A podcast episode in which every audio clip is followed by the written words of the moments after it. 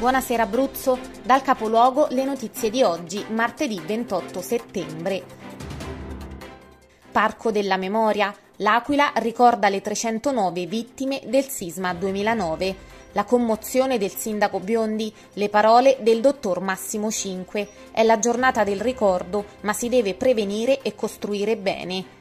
Le parole del Premier Draghi. Oggi ci sono le condizioni per la rinascita. L'Aquila ha scelto di affidare la memoria del terremoto al Parco della Memoria. Un parco, uno spazio aperto, un simbolo del vuoto lasciato da chi è morto. Ma questo spazio è anche simbolo di pienezza. Sarà riempito da tutte le famiglie e dai bambini che qui giocheranno. Il vuoto del dolore sarà riempito da affetto e memoria la diretta e gli speciali del capoluogo.it a Pescara Mattarella per l'inaugurazione dell'Imago Museum.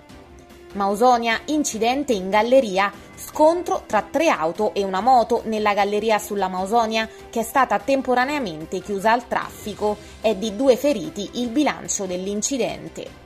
Effetto Green Pass sui vaccini all'Aquila, crescono le somministrazioni. L'intervista del capoluogo a Domenico Pompei, a capo del Dipartimento di Prevenzione dell'ASL 1 dell'Aquila. Gli ultimi dati sulle vaccinazioni in Abruzzo parlano del 78% degli abruzzesi sopra i 12 anni che hanno completato il ciclo vaccinale, oltre 200.000 i cittadini che non hanno ricevuto neanche una dose.